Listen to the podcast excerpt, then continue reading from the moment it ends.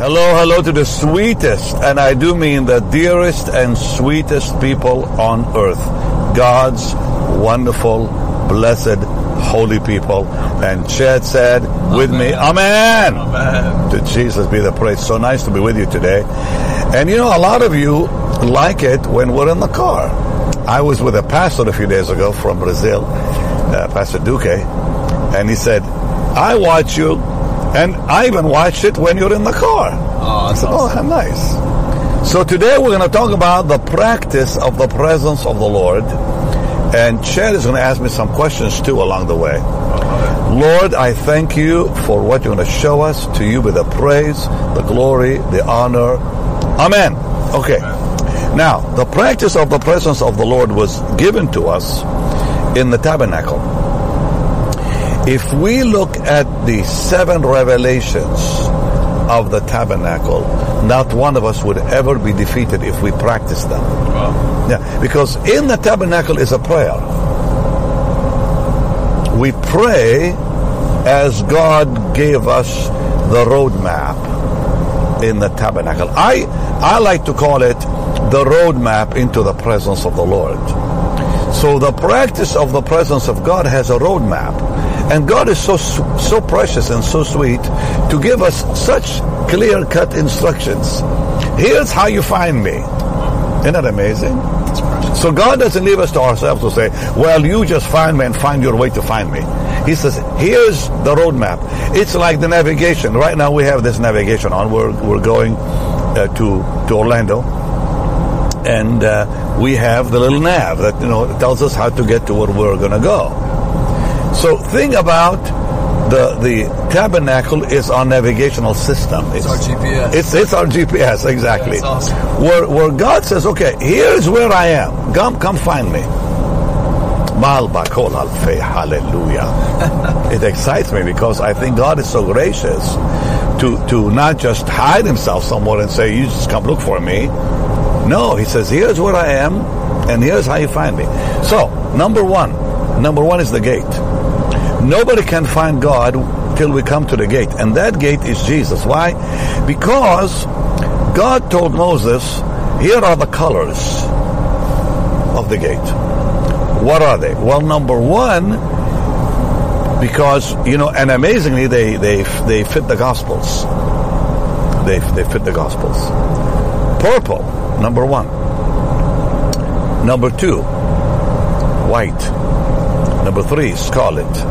And four, blue. These are the revelations of the Lord in the Bible. He's the King. He's the perfect man. He's the suffering Savior, Son of God. Four revelations. So when you put the revelation together, there's only one name that, that, that comes out. Jesus. So we have to come to Jesus. We cannot find God's presence if we don't come to Jesus. So Jesus is the gate. He is the way, truth, and life. He is the gate. So now what do I do? I wait on the Lord. I wait for Him to make Himself real to me. That's the gate. They that wait upon the Lord shall renew their strength, and so on. So I don't find the gate by sitting and doing nothing. I don't find the gate by reading books or talking to my friends. I find the gate by waiting upon the Lord Jesus. So when we, we, we go into our closet and we're quiet, we're waiting upon the Lord. Simple. I've said often there is, there is no power in prayer. There really is no power in prayer. There is power in the presence of Jesus. That's real prayer. Because religions pray. People pray all the time. Some of them don't, well, many of them who don't know the Lord pray. But that doesn't mean anything. Look how many cults pray. They even pray to the demonic. So there's not, there, you know, let's, let's dismiss all that. The real power, real power is when Jesus shows up. That's real power. Then there's power in prayer. Real prayer. True prayer. True prayer is when we wait upon the Lord and He quickens us and makes Himself real to us. That's the gate. Isn't that simple? I mean, there's nothing to do except wait. Just wait. David said, wait. I said, wait. And he repeated, wait. How should one wait? Ah, how should one wait? That's a great question. I believe waiting upon the Lord demands stillness. And stillness and quietness are, you know, are not the same. Sure. Quietness is soulish, stillness is spiritual. So we come to that place where, and you know, we all begin with quietness naturally. But quietness eventually becomes stillness. Now here's what I do. What I do is I read the word first. Because the word of God brings stillness into my spirit. It's very hard to bring stillness just sitting doing nothing. Sure. So you let the Bible remove all the things in the way, like plow the land, you know, you know, plow the hard grounds, you know, as like Hosea says. So in the book of, of Hosea, he talks about that. You know that, right? Yeah. So so it's very important to let the word of God bring in the moisture, bring in that that moisture that where the ground isn't so hard, our, our hearts become softer. And then as you read the word and you let God just plow the land, then you wait upon the Lord. And it's easy now to get into stillness because now the God's word has done the work. Okay? Any other questions? And that's it. Okay. So the minute the Lord becomes real, now we come to the second step. And the second step is the cross. Where now the Lord makes his death on the cross so real to us. That's where we break. That's where we repent. That's where we ask him to forgive us, to cleanse us. Because now his presence is real and we have someone to talk to. There's a relationship now that is there. So it's no longer just talking, it's now talking to the Lord, to the person of Jesus. Because he's real.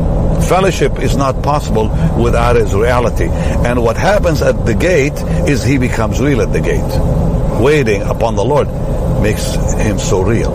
Once he's real, everything is now really very, very easy. Now the, the work of Calvary becomes so powerful that when we say, cleanse me, it's a reality of cleansing that is indescribable. That right after that, you are free from condemnation and guilt.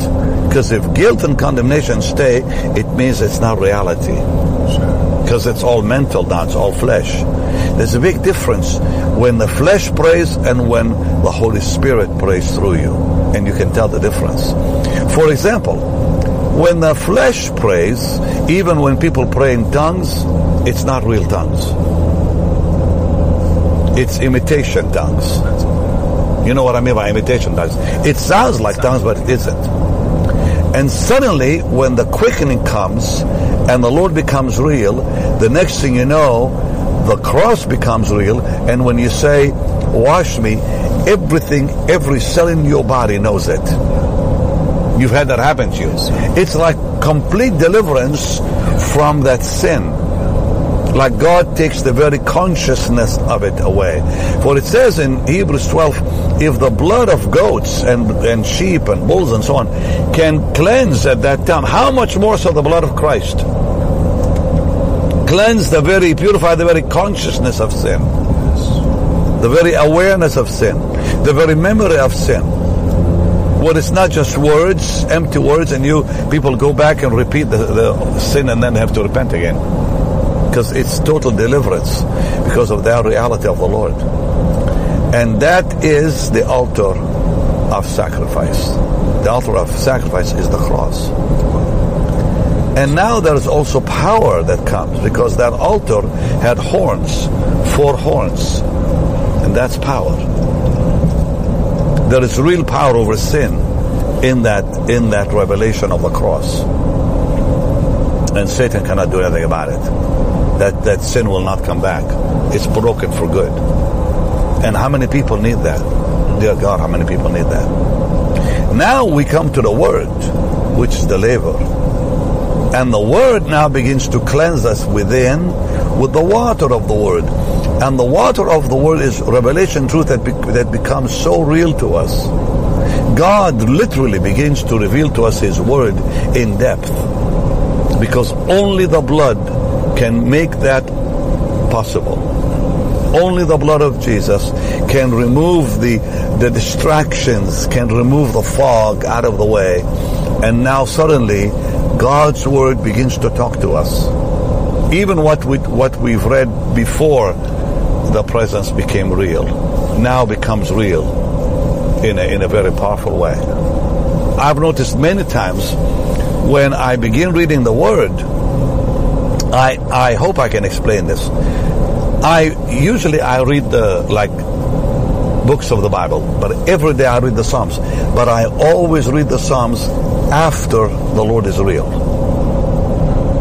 Why? And it's an amazing thing that happens. I, I really don't know if I have words to describe it. It's like my eyes change.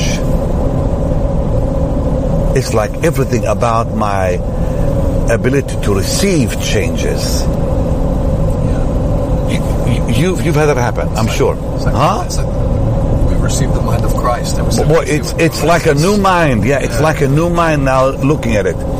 So I read the word and I'll read, let's say, 10 chapters, 15 chapters while I'm waiting on the Lord. And then I, I, I wait, like I, I'm quiet. And then stillness hits me. Now Jesus is real. Now the work of the cross is real. And now I'm in the Psalms because the Psalms are the prayers of Jesus himself. And I begin to pray the Psalms. And when I pray the Psalms, I'm telling you before God Almighty, it's like I'm in a different place. Now, I could pray those, those, those Psalms before the Lord becomes real, and it's, it's, the, it's like a different lenses, different, it's not the same. Now I'm reading, and it's like, I can't believe, first of all, the tranquility and the peace, the absolute confidence, the heavenly atmosphere. It's unbelievable. It's like I am completely still and calm. If the world blows up, I don't care. It's like nothing moves me, nothing affects me. Peace that is so deep, it's hard to explain. But you've, you, I, I know you've known it. All of us have. And now the Word of God that I'm reading becomes so so powerful it washes me and then what i do i go back sometimes to what i read before and it's like a like new chapters now the reason i like to read the bible before is because i i believe i i, I get in faster the presence of god comes faster and now when the presence of jesus is there now sometimes I'll play I'll play some worship before that. But I have found that worship songs don't have the impact of the word. As great as they are. The word of God and Jeanne Guyon talked about that, that the word of God is what is what really breaks you. In other words, it removes the hardness of the heart. That that hard grounds, you know, are gone with the word. Anyway, so now you come to to the laver. And now there's a cleansing, there's a washing. It's almost like a wave after wave after wave when the Word of God becomes so real to you. And at that time, when I pray the Psalms, the presence of God comes upon certain verses I'm reading. And I'm glued to that verse. And I and, and it becomes a part of me. It becomes it becomes me praying it and there's a cleansing in that that is unbelievable. This is when the tears flow. This is when my my prayer is so real I can't even describe it to you. Like Jesus is is so near and the Holy Ghost is speaking through me to the Lord Himself. It's no longer the the flesh or the mind even connected to it.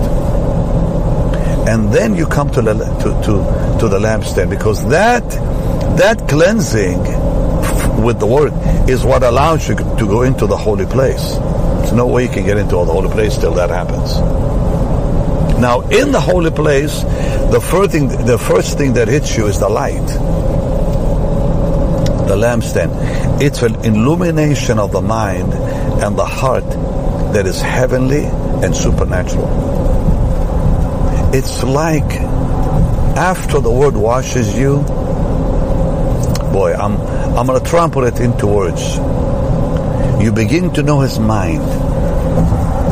Did it happen to you? I was just reading about that. Huh? I was just reading about that in 1 Corinthians how if no flesh can understand God, it is the Holy Spirit in us. Once His reality becomes so real, it literally reads the scriptures through us. Yes. It's amazing. His mind becomes our mind. It's amazing. There is an, an illuminating experience where now you know what he's thinking, It's amazing.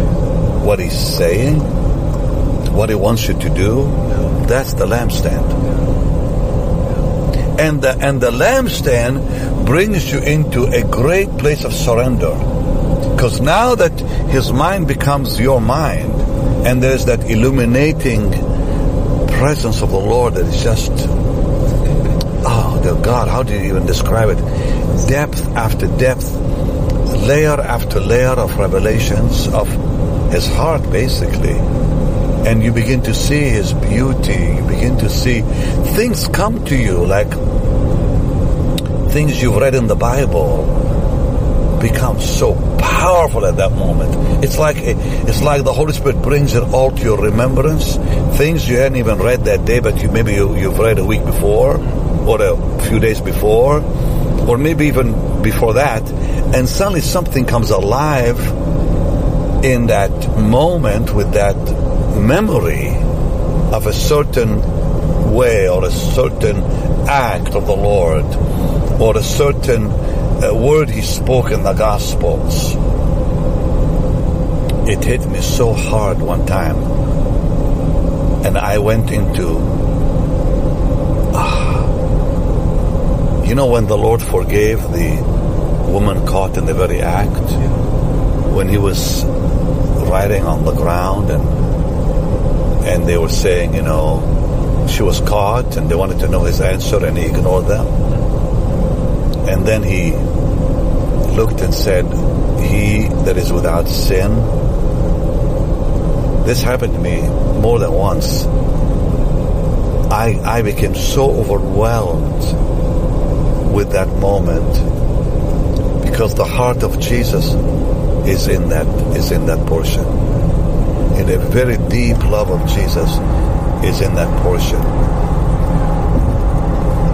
Or when he healed the leper and it says the Lord loved him, that becomes it just comes comes back to you like with such power. There's a scripture that is so amazing to me. I don't even know if I can describe it. And there's nothing said in it. It says in the book of Mark, Jesus is walking up the hill to Jerusalem, and it says they were amazed when they saw him. You remember that scripture? It says they were amazed. That hit me so hard years ago. I was there with them. I, I don't know how to say it. I became just as amazed, even though I wasn't there. Have you had that happen to you?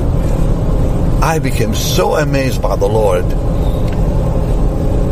at, the lampstand where I was illuminated. And suddenly I'm in that beautiful moment in the Bible. And he's walking up uphill and I'm behind him with them. It's amazing. And I'm awed by his by his beauty, by his by his majesty, by his majestic presence. And that's what happens at the lampstand. It's a it's a moment of illumination where your mind becomes renewed. And I think this is what Paul meant when he said, be renewed in the spirit of your mind. It's a deeper uh, mental renewal than just brain or soulish mind or whatever. And now you go to to the uh, to the table of showbread, where this is where you surrender your body as a living sacrifice, because that's what the bread talks about. Bread means body. Jesus said, "Take eat my body." Remember? So the twelve loaves of bread are symbolic of the whole nation of Israel. Every bread is a tribe. Bread is humanity. You all right? Oh, why why are you slowing down a little bit? Curves. Curbs, Yes, okay. Well, anyways, let me just get get get back to what I was saying. You want to say something about? Well, yeah. So we go from all right. So just so we can recap, we go from the gate, the curtains. Then Ah. we, just to recap. So now we go from the gates. You go from the gate to the cross, To the from the cross. to the word, from the word to the lampstand illumination, and and that illumination enables you to surrender at the table of showbread. Okay. And now we surrender to the Lord. Every one of these of these of these moments is a beautiful roadmap that God has put in there. And then I come to the table of incense because the table of showbread is about surrender. Incense is about worship. But I have news for you. Worship is only possible by his intercessory office. Because the table of incense represents two things. It represents his office of intercession and our worship. Therefore, we cannot worship without his praying for us. Because his praying for us enables us to become worshipers. Because the flesh cannot worship. Nobody can worship on, on, on, on his own. Because worship is the work of the Holy Spirit. He worships through us.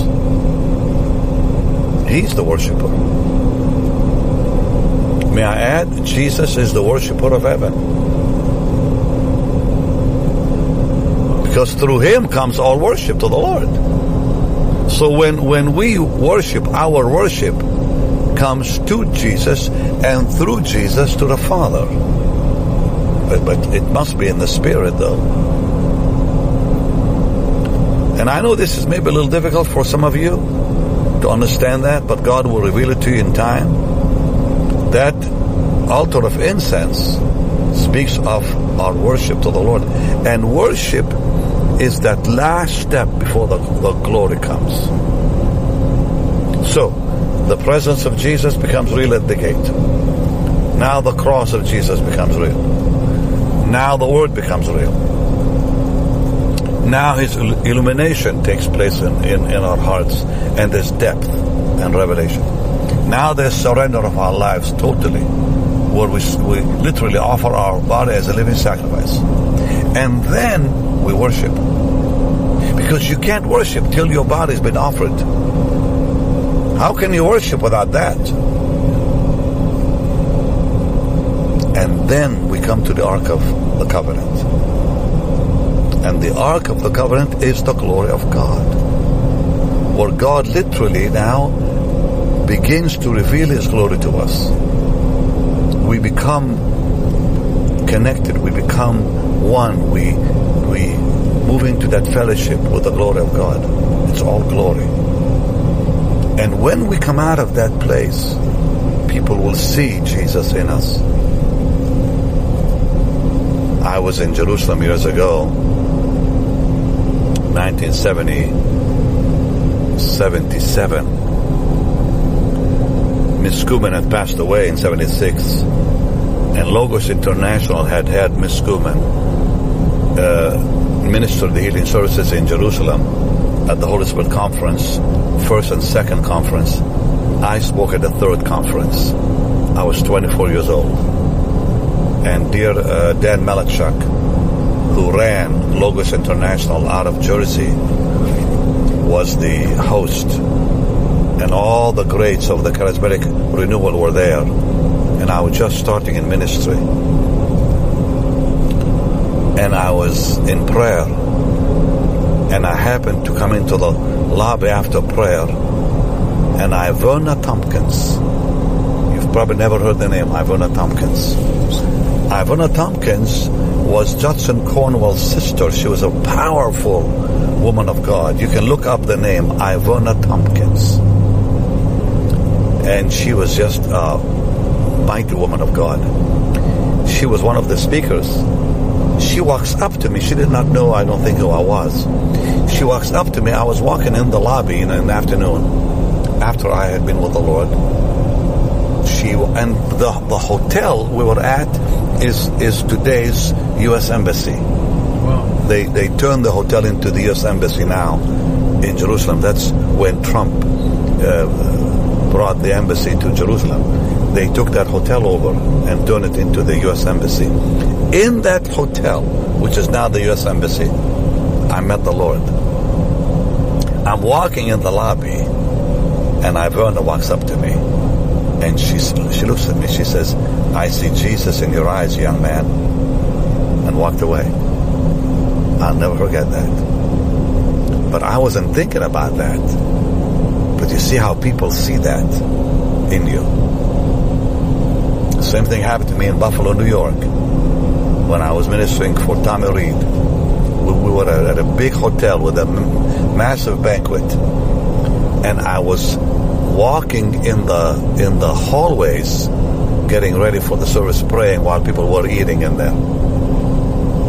And a lady walks up to me. She looks at me and she says, "You're in a high place," and walks away. And I said, uh, as, as she's walking, I said, "What did you say?" She said, "You're in a high place. I can see it all over you." And it's happened to me time and time and time again. When people walked up to me and just saw it on my face. I was on TBN one time, and Ralph Wilkerson called me. Right afterwards, I was with Paul and Jan Crouch. He said, The Spirit is in you. It's all over your eyes. He said, I was watching you tonight. People see that, you know. That's the presence of the Lord. Jesus, sweetest, darling Jesus. I want that for each one of you. That is the roadmap. I just gave it to you. Lord, bring them there. Oh, blessed Lord, bring them there. Let them experience every step where your presence becomes real at the gate and your precious blood becomes real at the altar and your wonderful word becomes real at the laver and your revelations become real at the lampstand and their surrender becomes real at the table of showbread and their worship becomes real at the altar of incense and then you'll meet them in the holy of holies and they'll come out and their life will change many many lives use them in jesus holy name Amen. I hope you enjoyed that. I did. Awesome. I probably enjoyed it more more than you did. All right, you sweet people. On this lovely Wednesday, it's time to give to the Lord's work that He can bless you and anoint you and use you and increase you on every side. So give it shall be given unto you, good measure, pressed down, shaken together, running over shall man, shall man give into your bosom. God uses man to bless you. God uses man to bless you. So amazing. It says into your bosom, meaning you're actually sitting down and receiving it. You give a seed in your hand and you receive it in your bosom. Wow. The harvest comes to your bosom, to your lap, basically. So it's time to give and watch how God will bless you. Lord, I pray you'll bless them. Bless them beyond their ability to receive your blessings. Increase them. Give them wisdom. Give them great gifts and talents. Give them ideas for business. In the name of Jesus. For your glory and honor. And God's people said Amen. All right. You can sow your seed right now on the platform you're watching me on to Benny Hinn Ministries. You can go to our website, bennyhinn.org. You can text BHM 45777. You want to say goodbye? Bye. Thank you. for Did you sir. enjoy that? I love it. I love it. Well, all right, sweet people. Thank you. I'll see you tomorrow. I want to continue, really, I want to continue talking about the presence of the Lord because it's something that every one of us needs so much, including me, by the way. Love you so much. Bye bye.